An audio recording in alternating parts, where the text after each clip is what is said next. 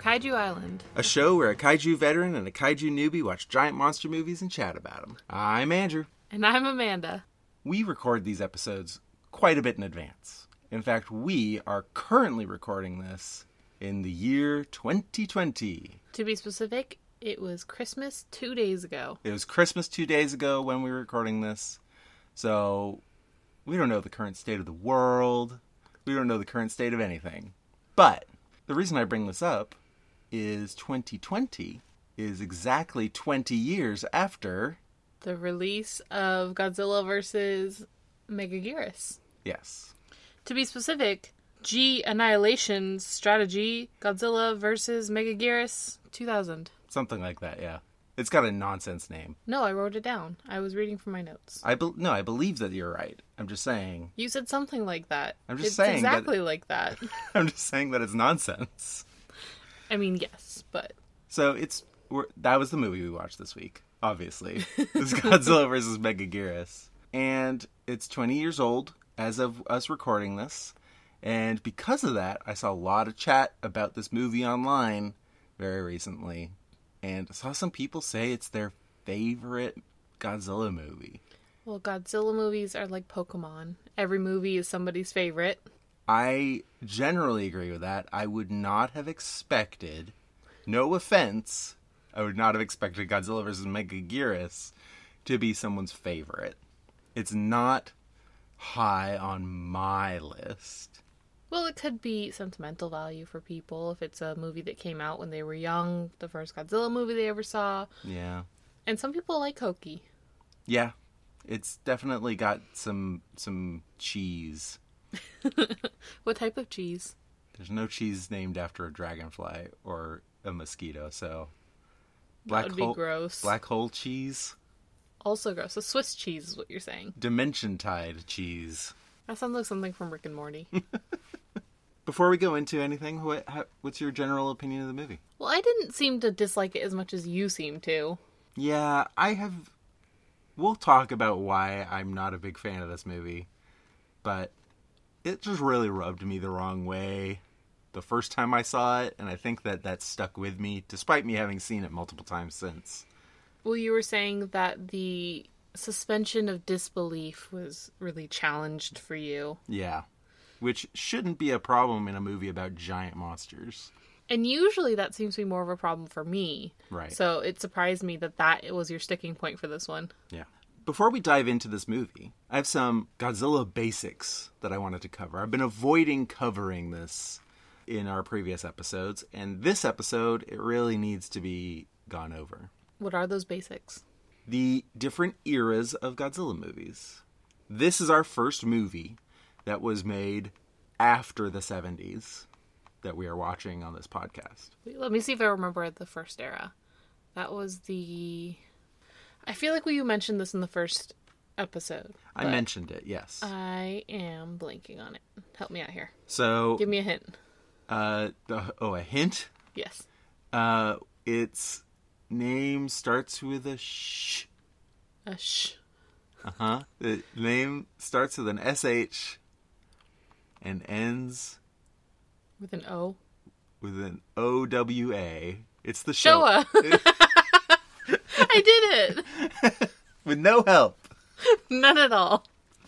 So, the Showa series, so called because that is what the, I believe it's the name of the era that Japan was in at the time. Like it's the the name of the emperor's reign or something like that. I'm not positive about it.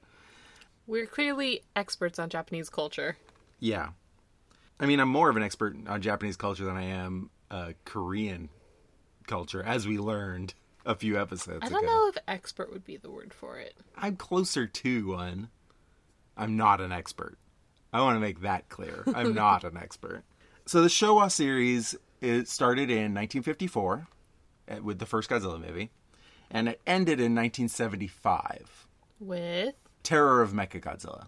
The Heisei series, what came next, I believe technically the first movie in the Heisei series did not take place during the Heisei time period, but whatever. The Heisei movies started 1984, so that's a nine period gap between the Showa and Heisei series. 1984 was Return of Godzilla, which was my first Godzilla movie. What happened between the Showa and the Heisei periods? Uh, we'll go more into detail about that when we're covering Godzilla or Return of Godzilla, but it basically was nothing. They didn't make nothing as far as Godzilla movies. Is that where they forgot how to do suitmation? Yeah, they basically had to reinvent the wheel after that. Yeah. So it started in 1984 with Return of Godzilla and ended in 1995 with Godzilla vs. Destroya. And then there was another gap. The first American Godzilla movie comes out in 1998. So not a huge gap, right? That movie is generally considered to be not great. I'm I'll put it lightly. And it generally doesn't depict Godzilla the way that fans and Toho the company really wanted Godzilla to be depicted. How was he depicted in that one? He runs away a lot in that movie. And I think that's the biggest thing is he just Godzilla don't run. When did Godzilla vs. King Kong come out? Oh, that was that was 50 or that was I don't I don't know the the year right off the top of my head, but it was very early on. It was the third Godzilla movie. For some reason, I thought that one was more recent. Nope. So th- that American Godzilla movie comes out, and then in response to it, they start the Millennium series, which started in 1999. With this movie? No, with Godzilla versus two, or Godzilla 2000, and You can't call it Godzilla 2000 in 1999. I, that's part of why people were really confused. Uh, it's called Godzilla 2000, and then the very next movie was the one we're talking about today, which is Godzilla vs. Megaguirus. Those two movies had the same suit. It was like a new edgy look for Godzilla. We'll talk about that when we see him in the movie. Um, and the Millennium series ended 2004 with Final Wars. Then came the great giant monster movie drought that took up a lot of my life from 2004 until 2016. when they came out with the American Godzilla movie, Godzilla. Godzilla. Godzilla. the one with the Muto. Yes. That's Saw just called, that one. It's just called Godzilla. And that was 2016. That was a 12 year gap. And we are now in the Reiwa series. And it's basically 2016 to now. So the American movies are part of the eras. Yeah. And some people might not consider them that way, in which case you'd have to go off of Shin Godzilla's release as the beginning of the Reiwa series. And I don't have that year off the top of my head, but I think it's 2017. So anyway, what's important to know is we're in we're two eras ahead of any of the movies we saw previously. Everything we've previously watched in this podcast was Showa. We're now in the Millennium series. So The Power Ranger series. the Power Ranger series. This movie was very Power Rangery, yeah. Well, I just think of this time period in action movies being very Power Rangers. Everything's a little corny, everything's in primary colors. It's just very hokey period for action movies in general. Sure. And I mean, Power Rangers was very influential in the 90s, which is leading up to now. Or leading up to this movie. The thing we also need to know about the Millennium series is that every one of these movies, with only one exception, is a direct sequel to the first Godzilla movie, The 1954 movie. the 1954 movie, and does not consider any other movie canon. Godzilla canon is highly confusing. So all of these movies start off with Godzilla being dead. They may not even count that part, as we'll see. Well, that makes sense because this movie starts off with a recap of the 1954 movie where it looks like they redid some of the famous scenes of Godzilla wrecking Tokyo, but with this new suit. So we actually see the new suit really early on in this movie. it's like the first thing we see. Yeah, and we see him destroying the Diet Building and picking up trains in his mouth. It's all the like really famous scenes of him attacking Tokyo from the first movie. Isn't there a shot of him over a bridge? P- possibly, but I don't remember. I'm going to bring up a picture of the suit. So I've mentioned before that every Godzilla movie or every Godzilla costume, every suit has a nickname. This suit's nickname is Stompy. Stompy. You figured it out. I wanted to guess and you were just gonna say it. No, it's the Mire Goji, as in Definitely would have guessed that. the Mire Goji, as in mil, Mire Millennium Millennium. It was in it was from Godzilla 2000 and this one. I definitely would have guessed that. You would have if I gave you enough time. With And enough hints. enough with infinite time, you would have figured it And out. if you gave me all the letter sounds, So let's take a look at some pictures of the suit. What do you feel about this suit? I really like this suit. His spikes are a little long. They're really big. When he leans forward, the spikes are the same height as his head. Yeah. And they're also really jagged and pointy, which most of most of his spikes tend to be rounded or a little softer. But the newer suit is more spiky too, right? They wanted it to look like rocks in the water. Yeah, the American one. Yes, the legendary suit. Design at least. Yes. I really like this suit. I think that it is looking less and less like a suit. I agree. Yeah. It doesn't have the folds in the fabric. The texture is very natural looking. He's got a huge mouth. We didn't really get to see it in this movie. We'll see it in Godzilla 2000. But this mouth, it, like, it goes all the way back. Like when he opens it up, it goes. It's it's like opening a door hinge. It reminds me a lot of the the Shin Godzilla mouth. Yeah, that one, the one that's supposed to be creepy because it opens so wide. Yeah. Yes, Except for this one doesn't have a nozzle coming out of it. it's true. Like the Yonggary mouth. Yes, exactly. Yeah. I like this one a lot. I like that he looks mean. I am always a fan of mean Godzilla. Mm-hmm. Um, Mean looking. I want him to look powerful. scary. Yeah, absolutely. The other thing of note that I wanted to point out that's different from normal is he's got he's green. Everyone always says Godzilla is green, but most of the time he's gray. But this one he actually is green. His dorsal plates are kind of purpley. And his breath weapon in this one was like a orangey red, like a fiery Was color a, too. Is an orangey yellow. Yeah. But he's just very he's very stereotypical in this one to what people expect out of a Godzilla. They expect mean, they expect green, Mm-hmm. and they expect fire breath. Yep. And I think those were a big part of what they were choosing to do when they were making this suit. Because, again, they wanted to. It was a response to the kind of lame one from that first American Godzilla movie in 98. This suit is also one of the longest lasting suits. Uh, they still have it, I believe. I believe I saw a picture recently of this suit. Well, this is probably also the time period where we started caring about Yeah. holding on to movie memorabilia. That's something that we've been seeing in other um in other media recently. We watched the Disney show on Disney Plus about trying to recover old movie props Yeah. and people just didn't collect them and save them like they do now. It wasn't really thought of as something to save, it was just a tool Exactly. to yeah. be discarded when you were done. Yeah.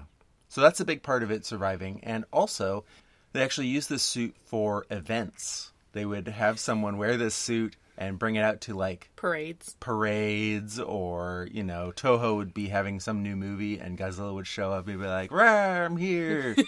Um, exactly like that. exactly. They I really want to see Godzilla and on ice with this suit.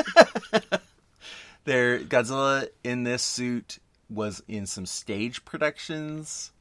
they had stage productions of Godzilla movies. Not of Godzilla movies. I think that Godzilla just was there in some stuff. I was to say, I, forced perspective can only go so far. Some pachinko games used footage of this suit. This suit got used all over the place. More recently, there was a comedy movie where I don't remember the name of it off the top of my head. I'll look it up later. Where some a character was having a dream, and there were a bunch of weird characters there, and including this suit, the Mire Goji suit, was just running around through her apartment complex like human sized. it was it was really interesting. I like it. So yeah, we see the suit really early on, and it is kind of establishing by doing that that they are taking their own spin on the original movie. They're messing with the timeline. It gives us a literal timeline. In 1966, Godzilla came back and attacked again, destroying a nuclear power plant. So Japan apparently decides that the response to that is getting rid of nuclear energy, which seems pretty reasonable to me. Sure, sure. At the same time, the Bureau of Science and Technology was established in Osaka to find a new clean energy source. Plasma energy. Which, honestly, that I that is totally within the realm of suspended belief. Yeah, I I totally agree. It's just standard sci-fi stuff. Absolutely. I'm totally okay with that. We then jump forward to 1996. Godzilla is attacking Osaka.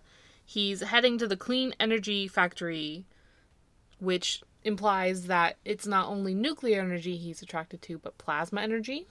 I think maybe just energy in general, but yeah, definitely he's attracted to plasma and nuclear. Specifically, Japanese energy. Japanese energy. he just likes that Japanese flavor. exactly. So the military is sending in units to try to help or stop him. I don't know how they plan to do that, but I guess you can't just ignore a giant lizard wreaking havoc through your capital. Yeah. Oh, yeah, they moved the capital to Osaka in this movie. Oh yeah. That happened right after the 1954 recap. Yeah, Tokyo is destroyed, and the, while they do rebuild Tokyo, they decide that the capital should be Osaka now. Which, again, I'm totally cool with that. I I like that this movie has some weird like historical fiction to it. But this is where we meet our main character, or one of them. It shows a military unit getting sent out to try to help somehow, with the commanding officer being Miyagawa, and one of the soldiers being Kiriko Sujimori. Major Kiriko Sujimori. Major Kiriko Sujimori is played by Misato Tanaka. I don't know anything about her. She's very skinny. She's so thin. I believe her like as a a military person for, because of her personality. She's really good at like putting on like that tough personality, Yes, she does have the acting down, but she doesn't have a single muscle in her body. which is really contrasted with we've been watching season two of The Mandalorian recently, mm-hmm. and the women in that are so buff. yeah, it's just full of buff women. So it's it And always all of them are fighters. yeah, it always put me off a little bit that she's so thin. But I don't know. Maybe I think this was also a 90s thing, though. maybe. Yeah. There was a lot of very thin actresses, and that was very popular in the 90s and early 2000s. So you saw them cast for a lot of roles, whether Yeah. it made sense or not. Yeah, that's true. Captain Takuya Miyagawa, who is the captain that we see, uh, I only wanted to bring up. He has a very minor role in this movie, but Spoilers, he's about to die. yeah, exactly. Uh, but I wanted to bring him up because he's also in uh, Gamera Two: Advent of Legion. Is this the Gamera trilogy? Yes, it's part of the Gamera trilogy, which you have seen outside of this podcast. I have seen this. Yes. And I just wanted to bring him up because he was a familiar face.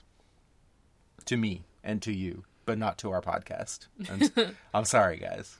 wasn't to me. I just blew over my head until you told me about it.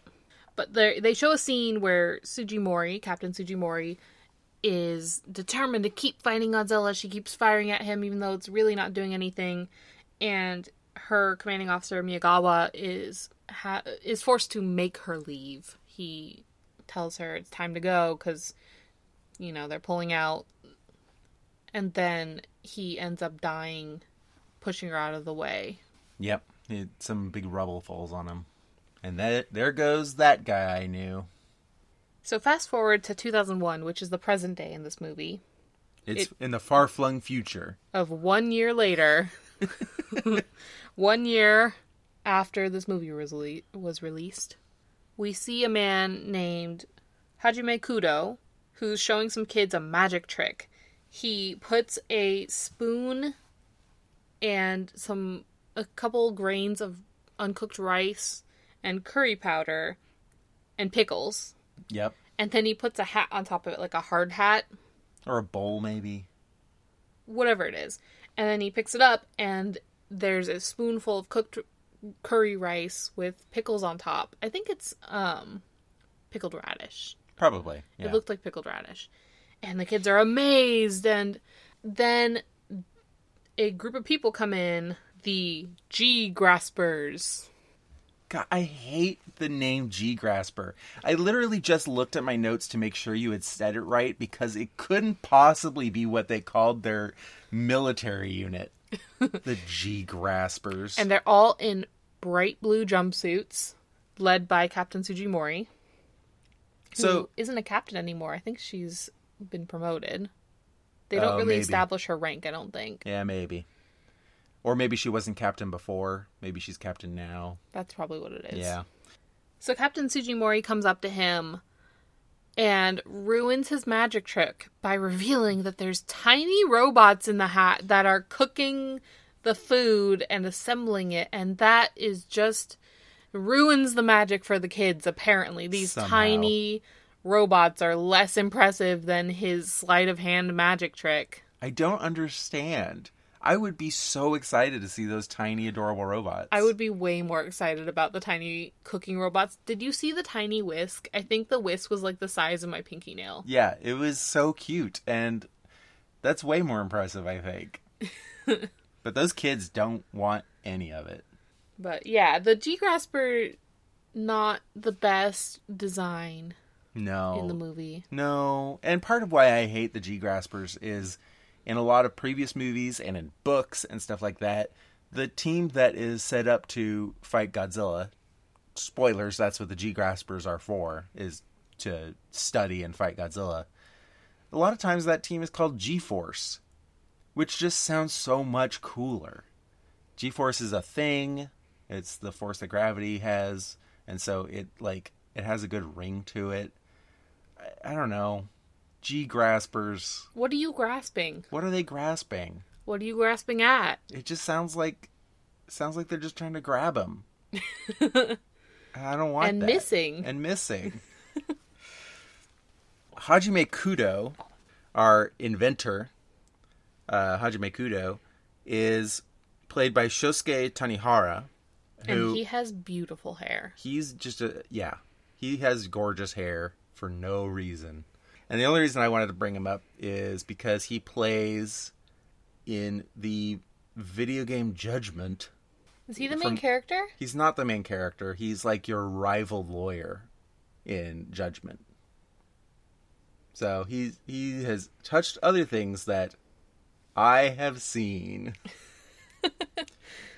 So the G Graspers are here because they're recruiting and they take him with them to their main headquarters, which used to be a warehouse but looks like a school, yeah it looks nothing like a warehouse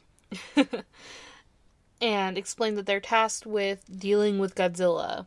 as their name implies i think In the main headquarters, we meet a physics professor who says that she recommended Kudo, who was one of her old students. that professor is Dr. Yoshino Yoshizawa, who's played by Yuriko Hoshi.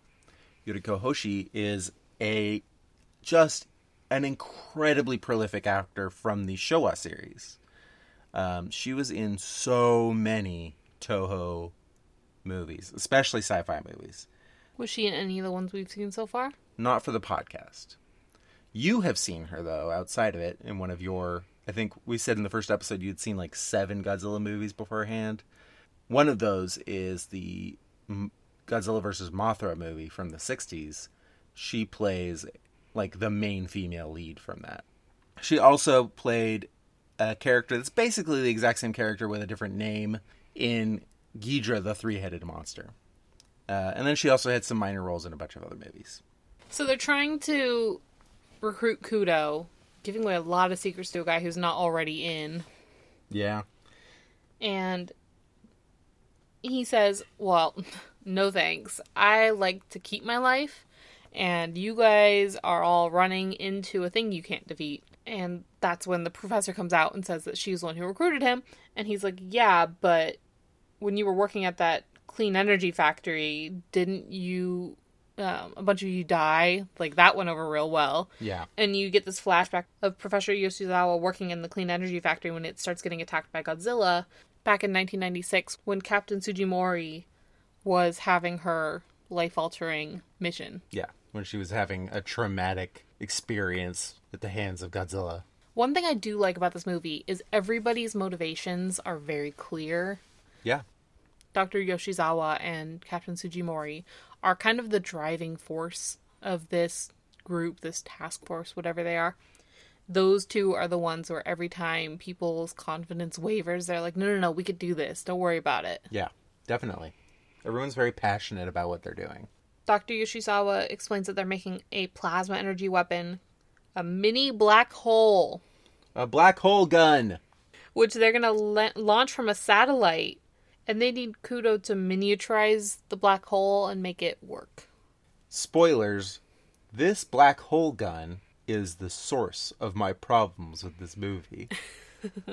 As they're explaining this, they see the temperature rise in the Japan trench, and they're pretty sure it's Godzilla, but then it kind of disappears.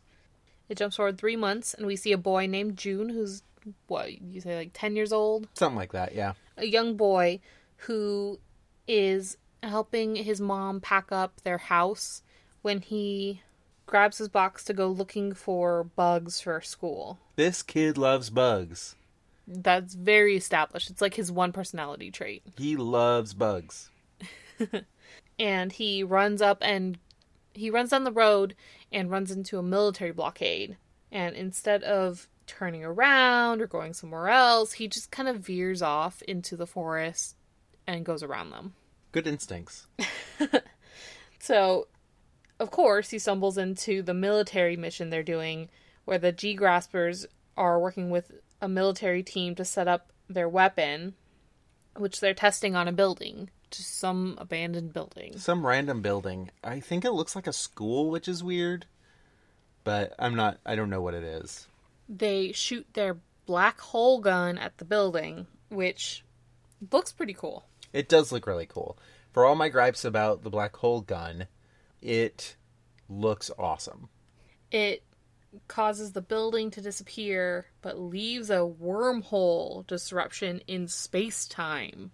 which means nothing. But we later find out that what this is is essentially a hole between now and like the Cretaceous period or something like that. It's a, a time warp because of the black hole. Which they explain away as just being a side effect of this gun, but nobody seems that concerned about a tear in space time. Yeah, don't worry, guys. It's just a tear in space time.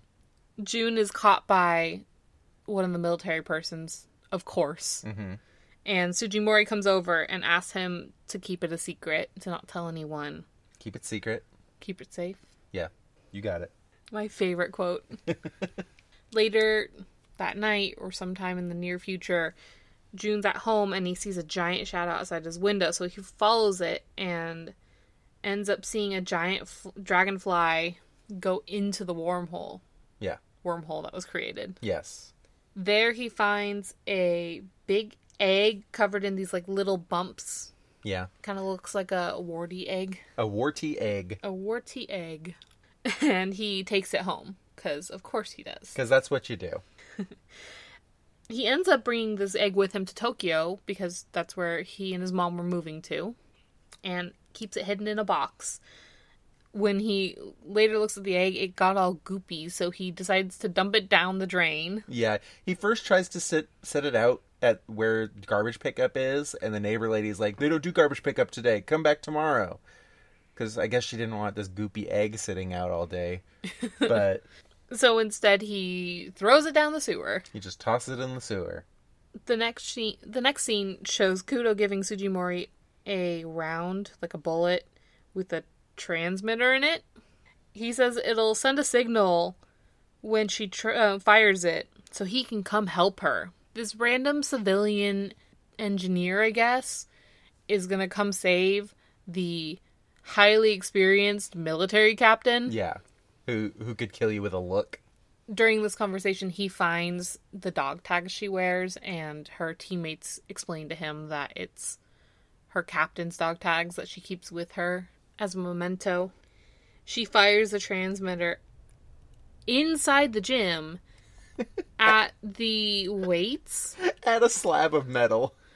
It's such a stupid. Please don't try this at home, kids. What was your plan? What if it ricocheted? But it attaches a transmitter like he said it would. So it worked perfectly. Don't know why you need a transmitter in a gun, why you can't just have a button or just have a GPS on you. Well, we know why. Plot reasons. Plot reasons. Not even important plot reasons either, but whatever. We see a shot of the egg underwater and the little bumps on it, which apparently are smaller eggs, are falling off of it. They're detaching. Right. Which is which looks really cool. The sewers start to overflow in Osaka, and we get a shot of a giant bug thing which attacks and kills a random couple Right. right before it molts into a dragonfly. So, three things in quick succession about this scene. Uh, the first is before we see the giant bug or the couple, we see two waterworks employees arguing with each other. And by arguing with each other, I mean like sticking a metal rod into each other's face or things like that. I love them. I think they're my favorite part of the movie, to be honest. They were pretty good. Those are a comedy duo called Gokuraku Tombo. I love that he's annoying the other one by just poking him in the face with the metal thing because that's exactly what you do to me all the time. I don't know what you're talking about. And your cousins. You'll just walk up to people and put your hand on their face. I don't know what you're talking about. that can't that can't be. I don't remember that. Um All the time. Nobody even is surprised anymore. I I Stop. I just did it. Um so those two are a comedy duo called Gokuraku Tombo, who are a manzai comedy duo. Manzai is just a type of Japanese like stand up essentially. Not stand up, but a type of Japanese comedy. Um, made up of Koji Kato and Keiichi Yamamoto.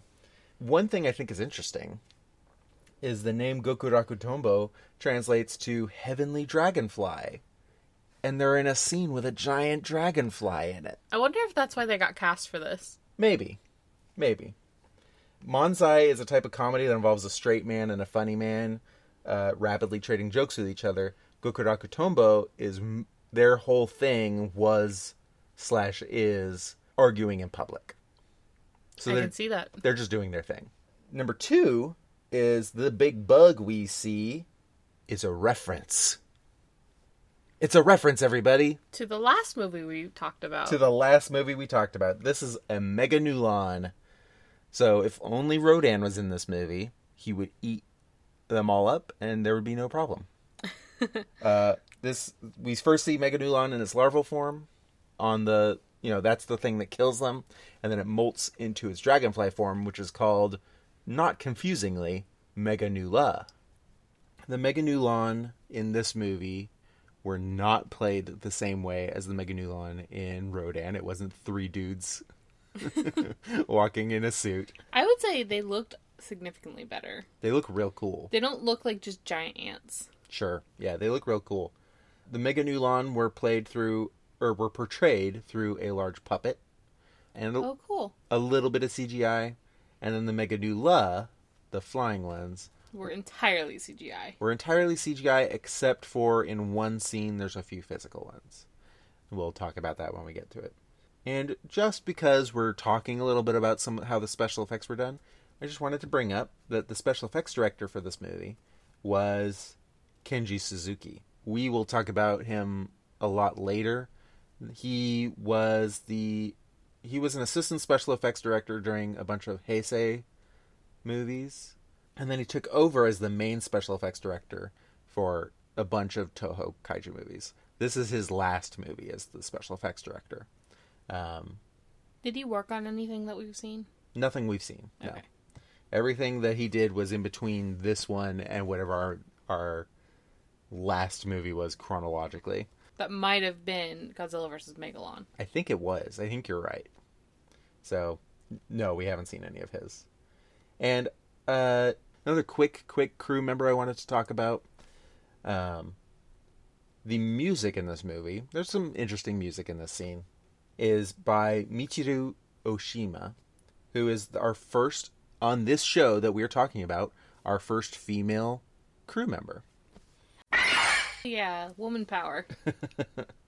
She does a lot of music for anime, video games, concerts, and did all of the music for the director of this movie. All of his movies have her as her the music.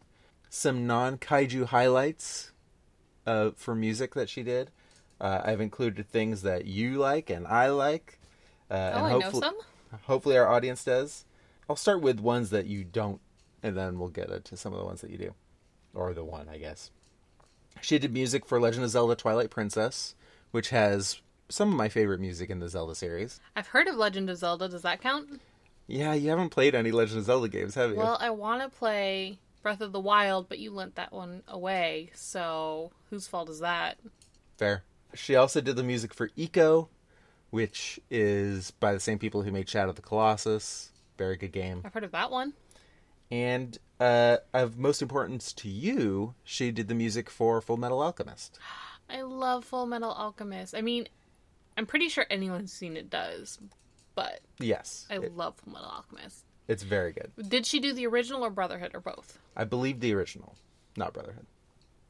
I like the original a lot. I know a lot of people. Sorry, I'm getting way off topic. I know a lot of people like Brotherhood better, but I like the original. I like them both. I couldn't say I remember what the music in either is like, but I'm sure it's great. Yeah. The music is never the part that drew my attention, but that's never the part that draws my attention like it does for you. You're really good at noticing those details. Yeah. So the next scene shows June back in his house, and he sees a giant dragonfly go by his window, and he freaks out and he calls Sujimori and tells her everything. She tells him, It's not your fault. Uh, we're the ones who accidentally let it in, which honestly, that's the part that really endeared me to this character. Like, I loved her being competent, and I love her having passion for what she does, and it's nothing related to romance or her bleeding heart or anything like that. I just, I really like this part of her. Yeah. That she's willing to accept that, hey, we messed up. Yeah. Yeah. And he is actually the one who identifies the bugs as Meganulon because, you know, he's a bug enthusiast. Because he loved Bug. And that the dragonflies are the Meganula. Real fast, actually, Meganulon and Meganula are based on a real bug. I don't remember if I mentioned this in last episode, but Meganu- Meganura, I think is how what it's called. They're a real world prehistoric insect, the largest flying insects ever on the planet, as far as we know. Were they as tall as humans? They had no, but they had wingspans of up to 28 inches long. That's pretty cool. That's huge. And they did look very similar to modern dragonflies. That's pretty cool. So it's based in fact. Did they come from ant looking things? No. They start getting readings of heat waves off the coast, and it's Godzilla! And we see in their satellite shot of Godzilla, there's a shadow of a Meganulon. Right. Of a Meganula. I'm not going to correct you every time because they have the most confusing names in the world. So they launch the Griffin. the GX813 Griffin, which looks pretty cool. Yeah, it's like a fighter jet. It's one of those triangle shaped ones. Sure. It can it can do vertical takeoff and landing, so it can fly like a helicopter if they need it. I really like it. It's a cool design. Very Power Rangers. So Power Rangers. Um, they launch off in the Griffin and find Captain Sujimori is on the Griffin with them. They find the body of a Meganula floating in the ocean, and they descend onto an inflatable boat and go up to take samples from it. When Godzilla appears underneath them, Sujimori, being the good superior that she is, sends a soldier that's with her up into the griffin first, and then doesn't have time to get up herself and ends up falling in. She swims over to Godzilla and hangs on to his back fins. Right. It- and her suit, like, she puts on a special mask, and the like collar expands, and I think that the idea is that they just always wear radiation-proof suits or something like that, that are also meant for being in water. that are meant for being in water, which sounds far fetched, except they're fighting an aquatic radioactive monster. so I mean, it doesn't protect her f- skin, her hands, and oh no, she's wearing gloves, but She's her gloves. face is unprotected still. yeah, And she's standing on top of him. yeah, and then um, she shoots her radio transmitter or her transmitter round onto Godzilla. right. The the thing that was given to her by Kudo. The thing that absolutely should not have been a bullet, Yes. and they launch the Search Godzilla system (SGS). The SGS. Certainly not the worst named thing in this movie. Nope. The SGS is probably a, a jet size. Maybe a little smaller. But yeah, ship that goes under the water to track Godzilla. Yep. They show Kudo and Professor Yoshizawa talking, and they name the weapon the Dimension Tide. The Dimension Tide, which doesn't make any sense, but that is a cool name. I agree. I like it. I nicknamed. I started nicknaming things in my notes at this point. Dimension Tide becomes DT. Godzilla becomes G. Doctor Yoshizawa becomes DY Oh. because I did not want to keep writing all these long names out. No, but you know, Godzilla being shortened to G is a uh, a long held tradition. Look at the G graspers. They bring in some zoology professor or something who Maybe confirms. paleontologist again. Yeah, who confirms that the dragonfly are Meganulon from 350 million years ago. This guy is absolutely the plot knowledge device of this movie. He always comes in at really random points, like it's like they did a pause screen and he walks in front of the pause screen and says. Just so you know, Mega Meganulon were incredibly violent. and starts drawing on the screen. Yeah.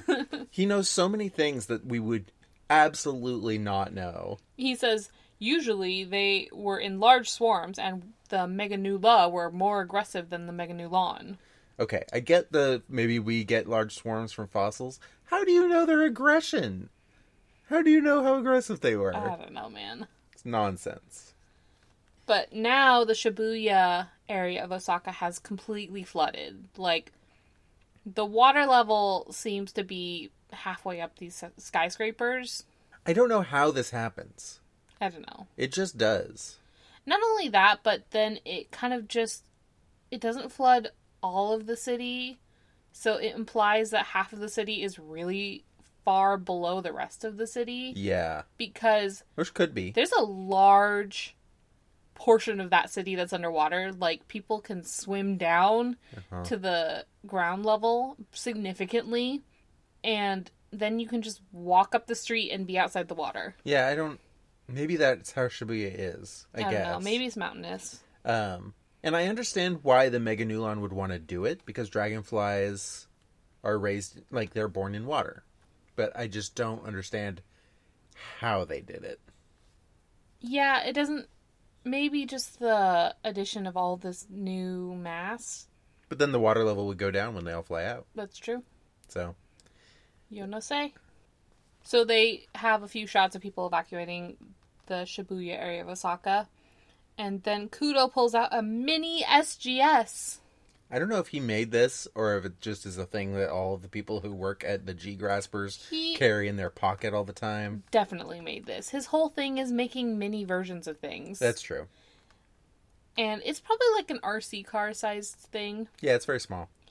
and he launches it into the water and they get shots of the eggs underwater on the streets.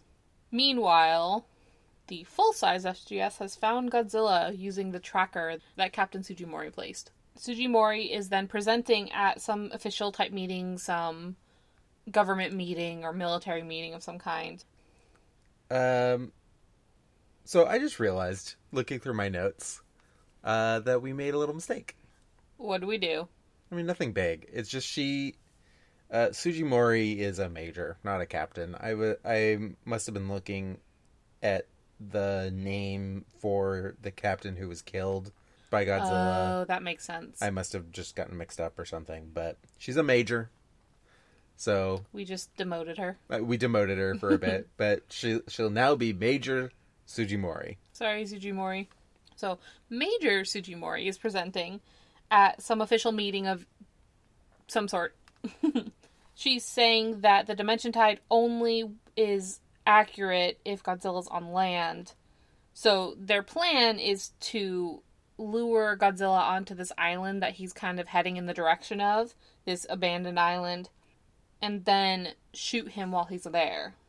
Is this where we see she's talking alongside a government official that never gets ma- named but is kind of important? I mean, if if that does happen, this is the scene for it. Yeah. Uh, I wanted to bring up that government official. Again, he doesn't get a name in this movie, which is weird.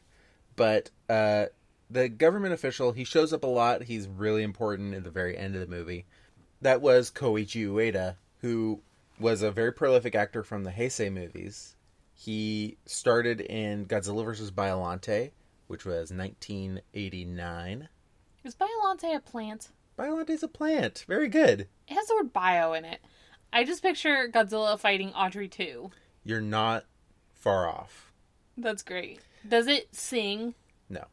Well, act- actually, it does. Does it really? Yeah, it does. Well, well, maybe I'll put bump that one up. To... I'm so excited to, to talk more about recent. this one. Anyway, the reason I bring him up is he was in 12 consecutive Godzilla films. He was in 12 Godzilla movies in a row, Is this one number 12? starting from 1989. Uh, I don't know.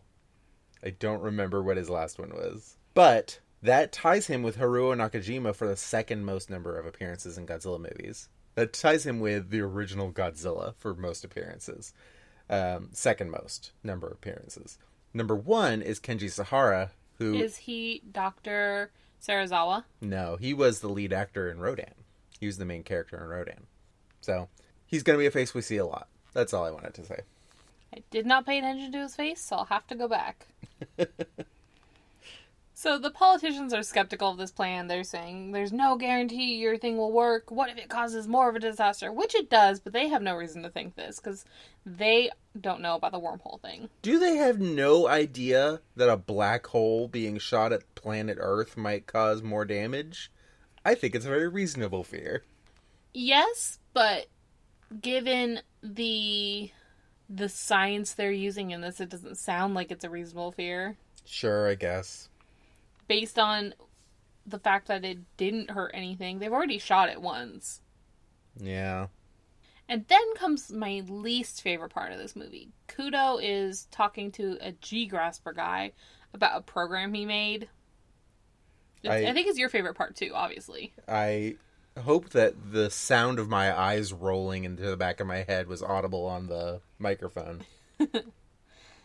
But he made this character where a little chibi sexy nurse program will go through and check all the programs on a computer to make sure they're working while making cutesy poses with like a giant syringe.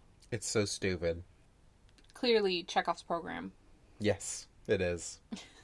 So Professor Yoshizawa Yoshizawa's mad at Mr. Sugiura, who is one of the G Grasper. He's kind of like the politician head of the group. He hasn't really played a big part up to this point, although he's been there in several scenes. Oh, that's the guy that I said didn't have a name. Oh, yeah, she was presenting with him. I didn't realize he had a name. Yeah, he becomes much more important later in the movie, clearly. And so she does start referring to him by name, but he didn't get a name up to this point, so that's probably why you thought that. Maybe. My second mistake. Oh no. Maybe I will be the veteran. So she's mad at Mr. Sugiura and Major Sujimori because she doesn't think the Dimension Tide is ready, but Mr. Sugiura just laughs because, spoilers, he's a jerk. He, yeah, he's a jerk. So they put their plan into action. They show some jets bombing Godzilla as he approaches the island. They hit him with photon guns and kind of push him in the direction of the island with while shooting at him. Right. I remember a uh, like a young adult novel that I had when I was young. I loved this series of Godzilla books, but they there was one part where they talked about if you wanted to direct where Godzilla was going, you shoot at him and he will go in the direction that you are shooting him from. You're not you're not turning him away cuz he doesn't like the feeling of the the guns or whatever. He's turning towards you because you made him mad. And I just I really love that. And they kind of do that in this movie. Except for the American Godzilla where he runs away a lot. Exactly. They just need those um those mounted guns that you that just shoot on their own. Yeah. They need like automated turrets. Yeah, that's what they're called. I'm so knowledgeable.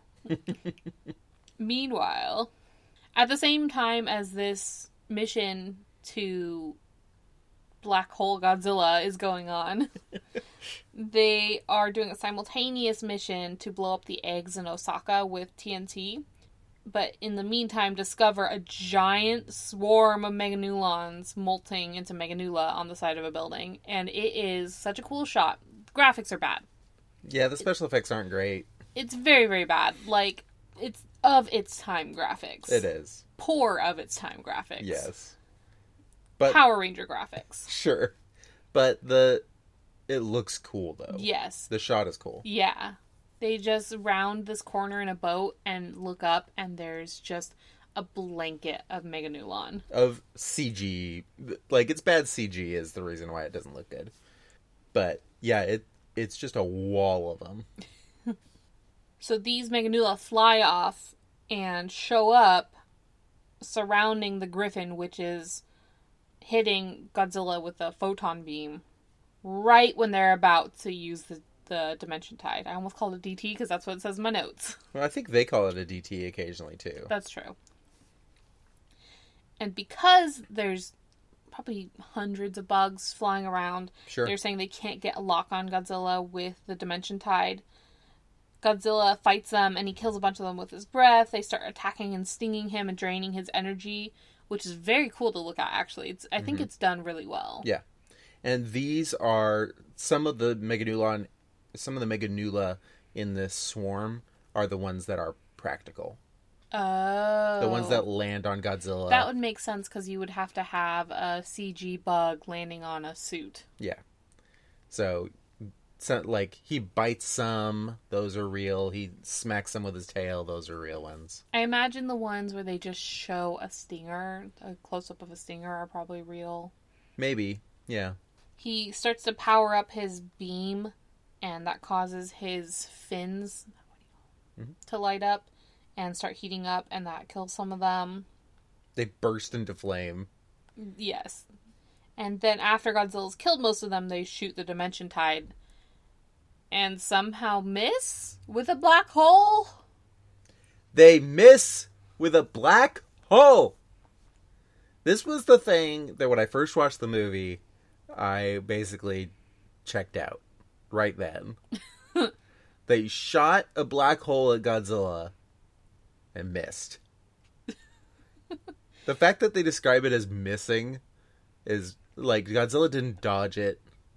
He didn't like dig underground real fast or, you know, some way to do- like get away he from it. He didn't even move i'm didn't- pretty sure He didn't move at all. he's a pretty slow moving godzilla this godzilla doesn't really move very fast do you think that's part partly the suit do you think the suit's pretty heavy I don't know how heavy this suit is, but I always just assume every suit is heavy.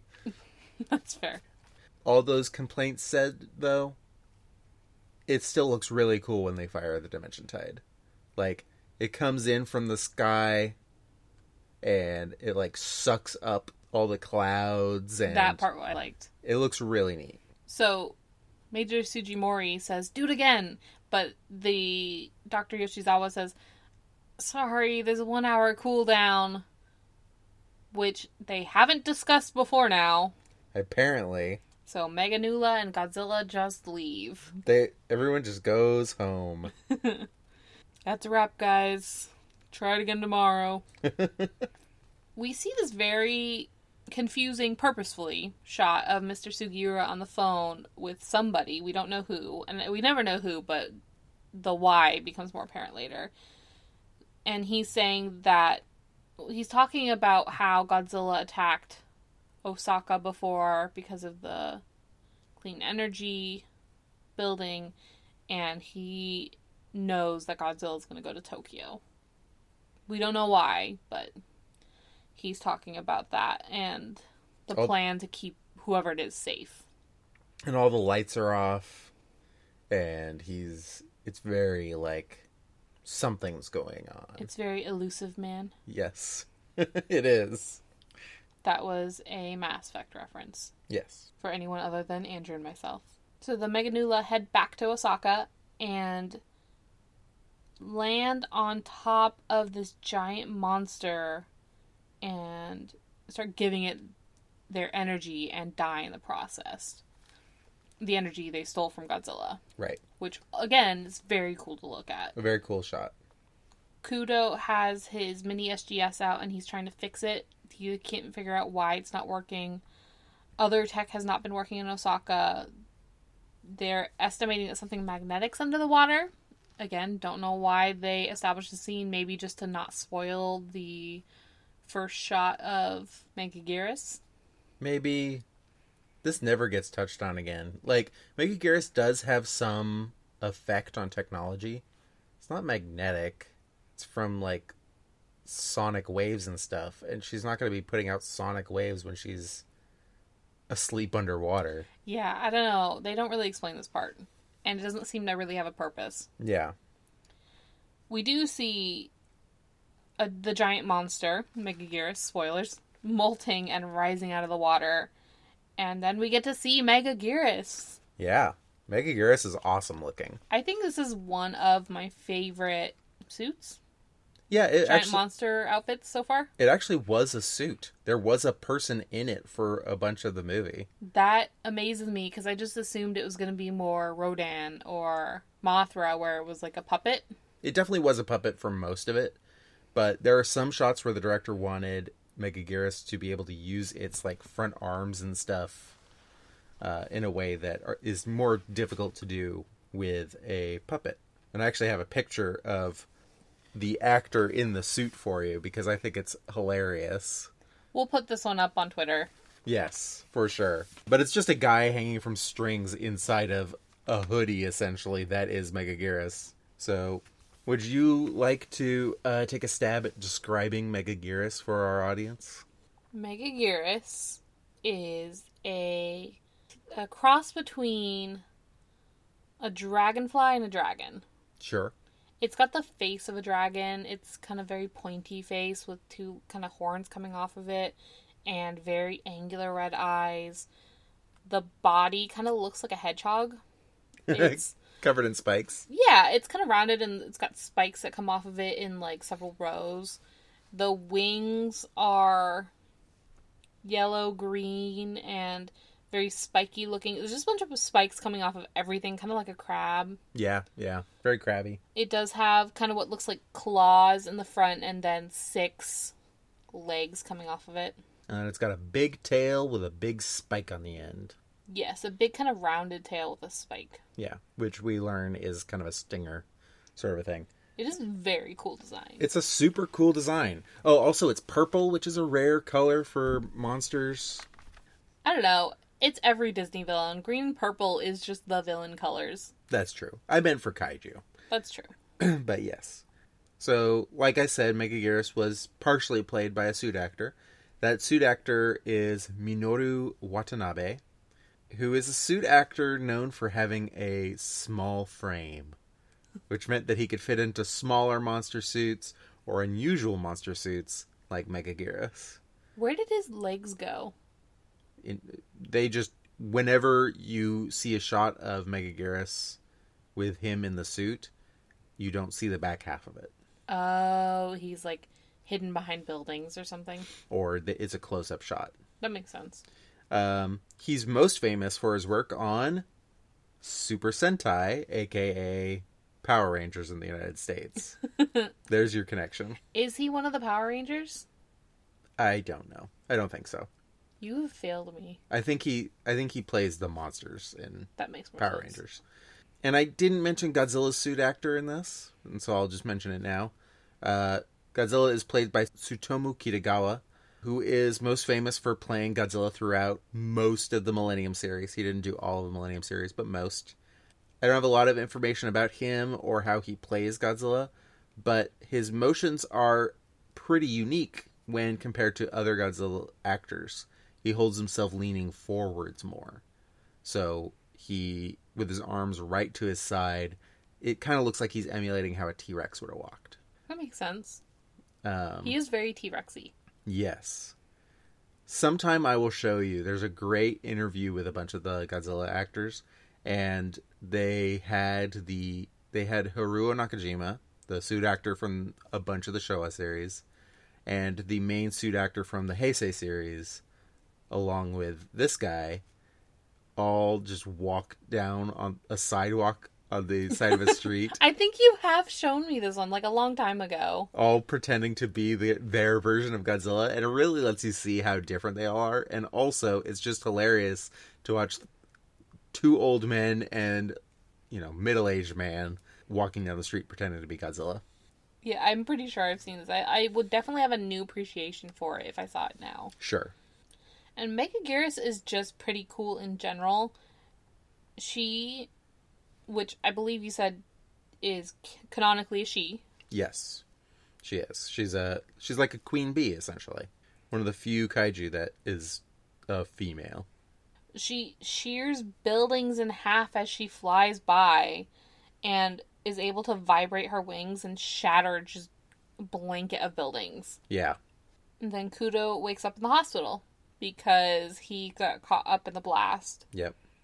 They talk about that Megaguirus is the queen of the Meganulon and name her.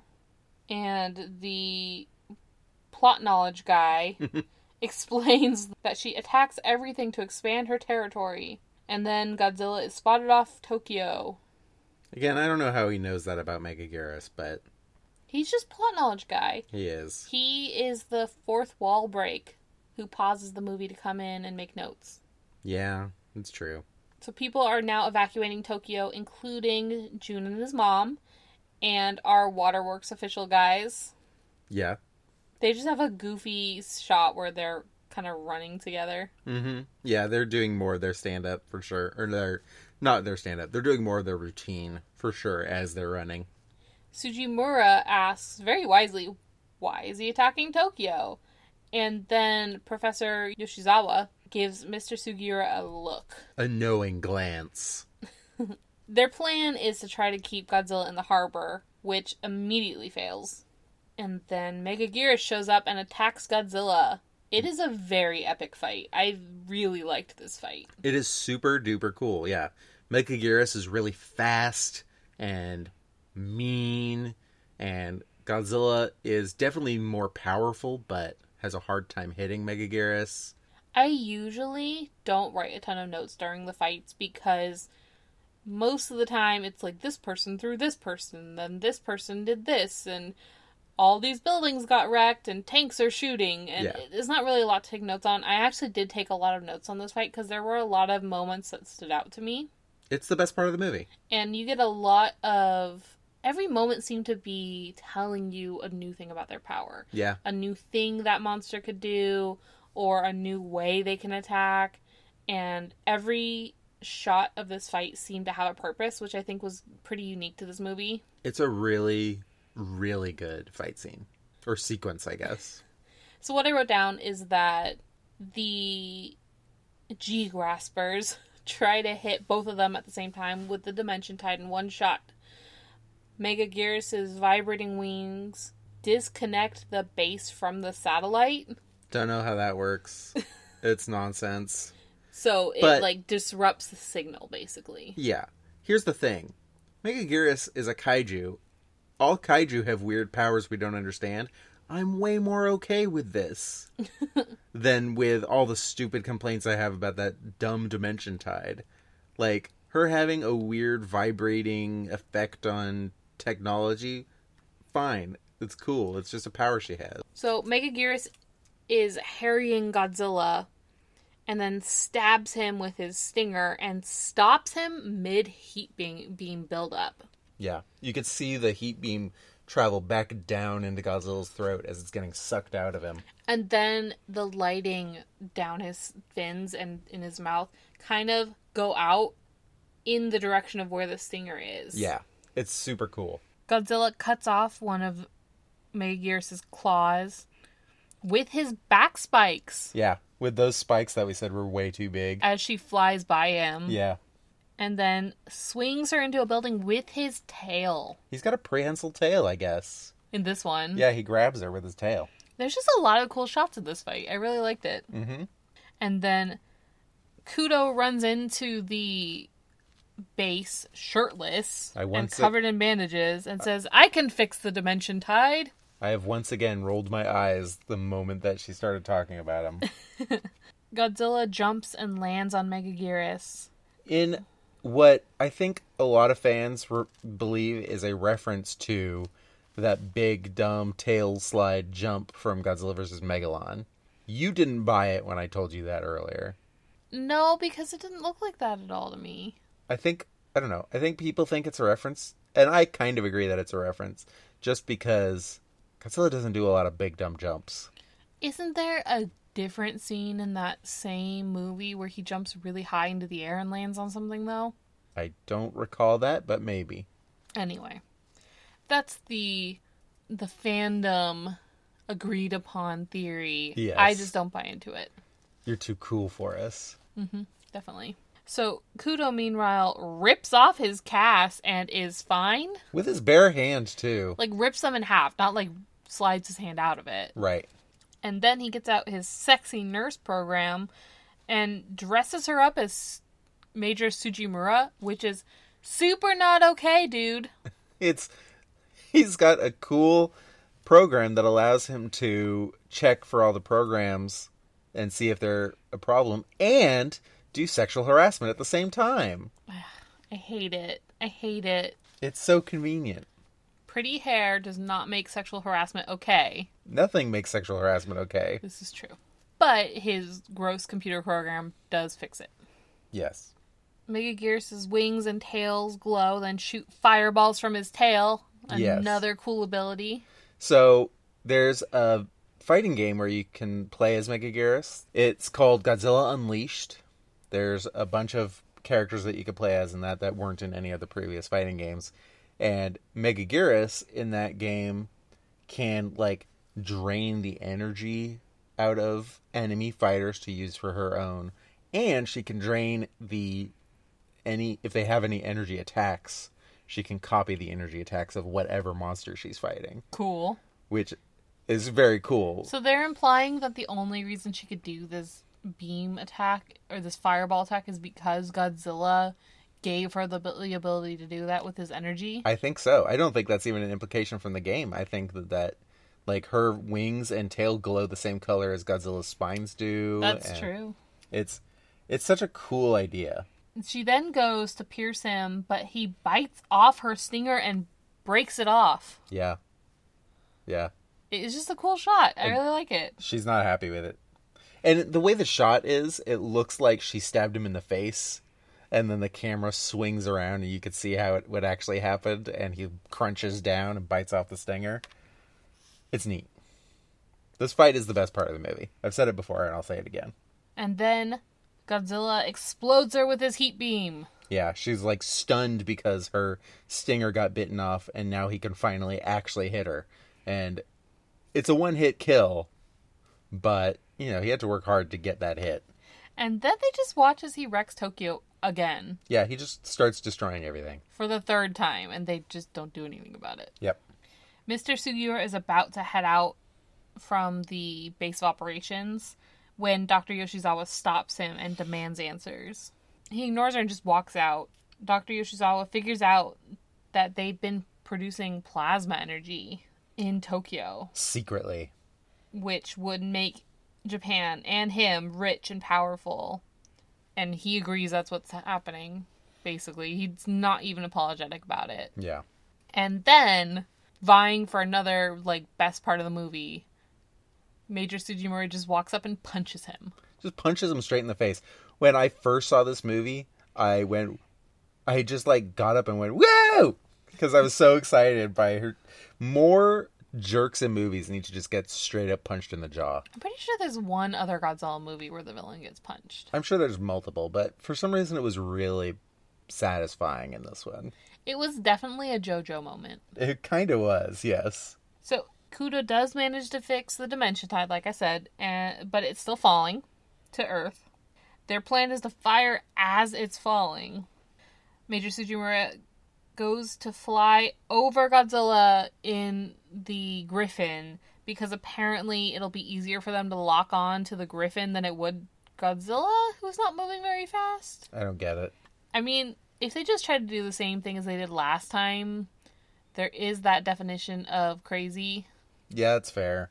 She hangs her captain's dog tags from her dash and salutes them, which I thought was a really cute callback, and then ejects right as they shoot the dimension tide. Yep. So, in a way, it's almost like her captain is the one who went on this mission to, Yeah. I like that. I like that way of thinking. to kill Godzilla because his dog tags are the ones at the wheel right as the beam hits. Yeah. That's cool. Major Sujimura lands in a pool and Godzilla is gone. Forever. and everyone celebrates.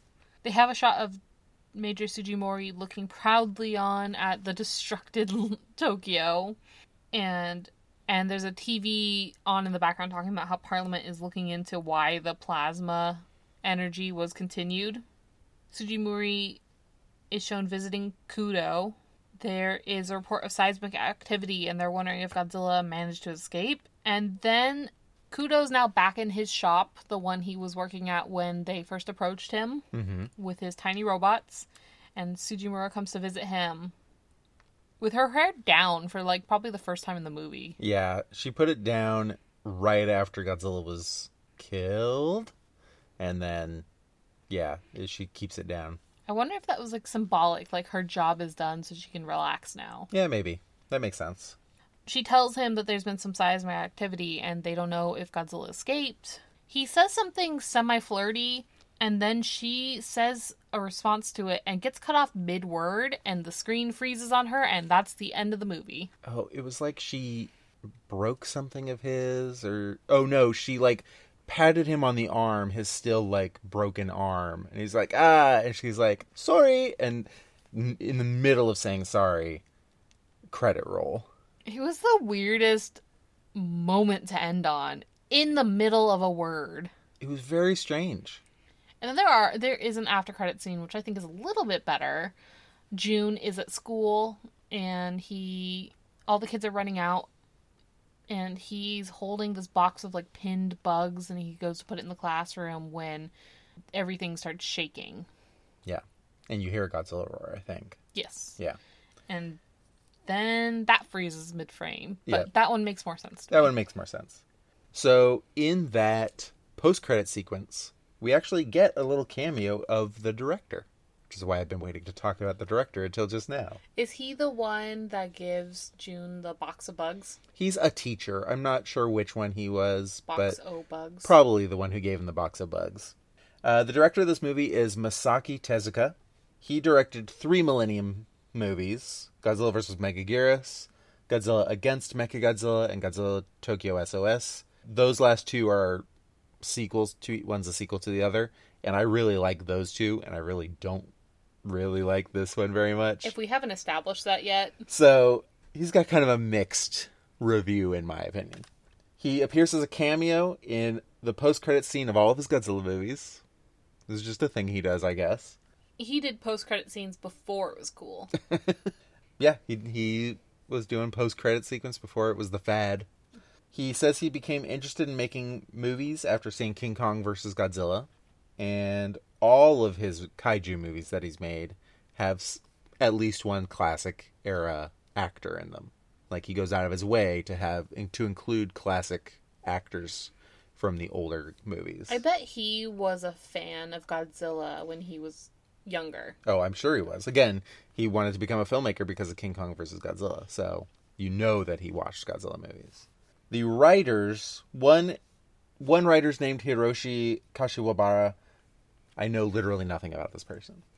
the other person, Wataru Mimura, uh, wrote for all of Masaki Tezuka's Godzilla movies, and also wrote for Godzilla vs. Mechagodzilla 2 and Godzilla Final Wars. And then the last person I think I have to mention is the producer, Shogo Tomiyama, is the person who took over as producer of all the Toho kaiju movies after Tomoyuki Tanaka died. He pr- produced every Toho kaiju film from 1989 to 2004 when Godzilla was retired. So he's the the new Tanaka, Essentially. basically. He did Yeah. the same pushing to get them continued because there were a few periods in there where it seemed like it, the Godzilla movies were in a lull. Yes. And him, you know, he he was right right with all those Godzilla movies right up until the biggest break that we've had so far, that break in between the Millennium series and the current run. So I have a couple questions for you this time. Oh no. So your big thing with this movie that you keep going back to is that you can't stand the pseudoscience of the dimension tide. Yes. How is that so different than the oxygen destroyer?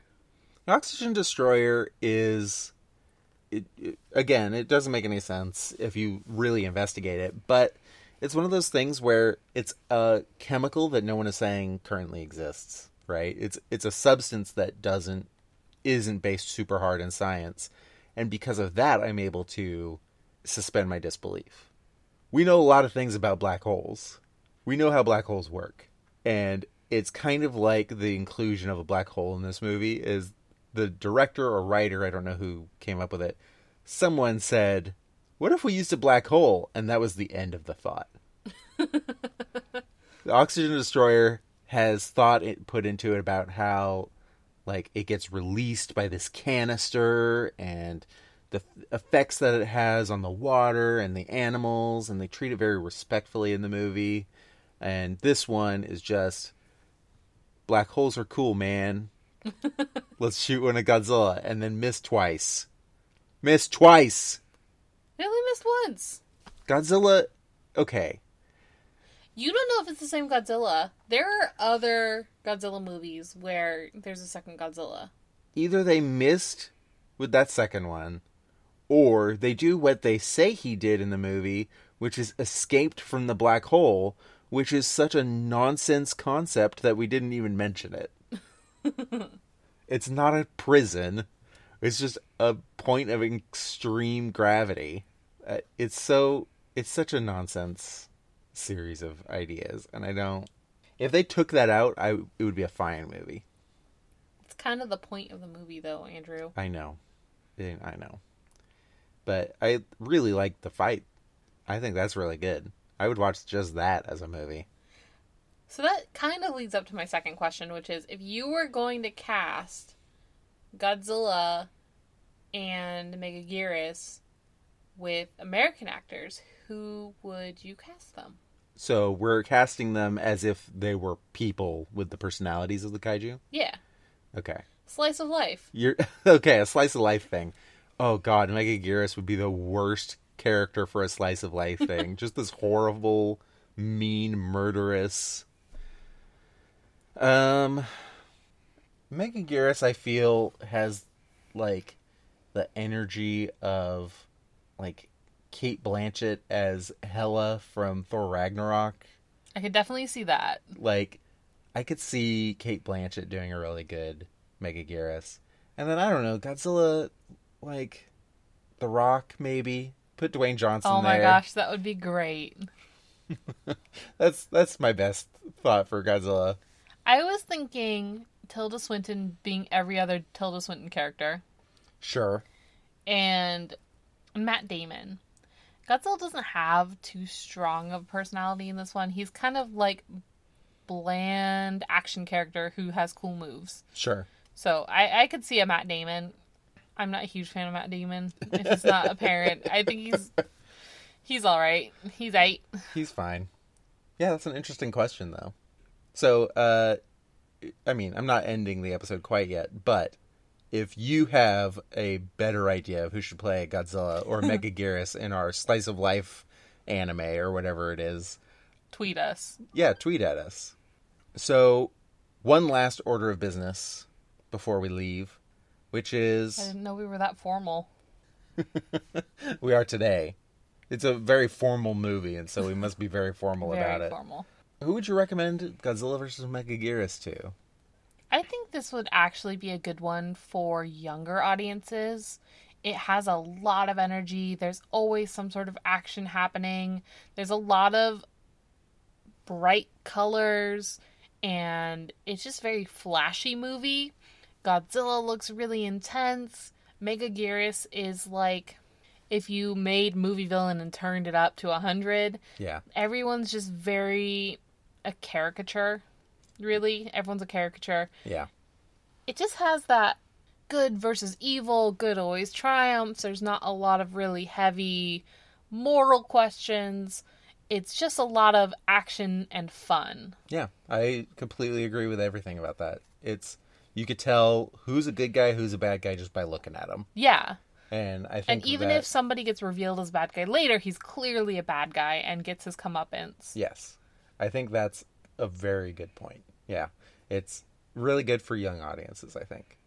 or young at heart or young at heart exactly i think that my my biggest thing about this movie is it has a lot of really good ideas like the historical fiction where they change the the capital of japan i did like that and the And the fact that they had to get rid of nuclear energy and find a new solution to that, Yeah. and they did in a way that I would believe it. and then there's the shady government official who We never meet. wants to keep doing uh you know wants to go against the wishes of the government as a whole so that they can keep making money like all of that is really interesting and cool but it's not portrayed well and so i think this movie could have been really good and it could have been one that i would want to show pretty much anyone but the way it is now it's low on my list. I would actually put this one up as a good movie for a remake. yes i agree. This movie could be remade very well. It's a good candidate because it's got a lot of good ideas mm-hmm. and a lot of high concept, not a lot of great execution, Yeah. especially in the CG department. It brings a lot of room for improvement on a story that apparently a lot of people love, yeah yeah or at least a few people do. Some people, yeah.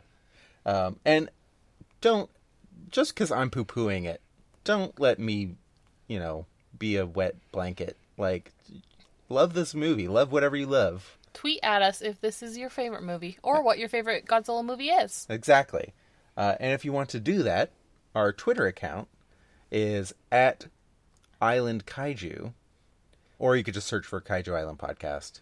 Or if you also want to get a hold of us by email, our email is kaijuislandpodcast at gmail.com. Yes.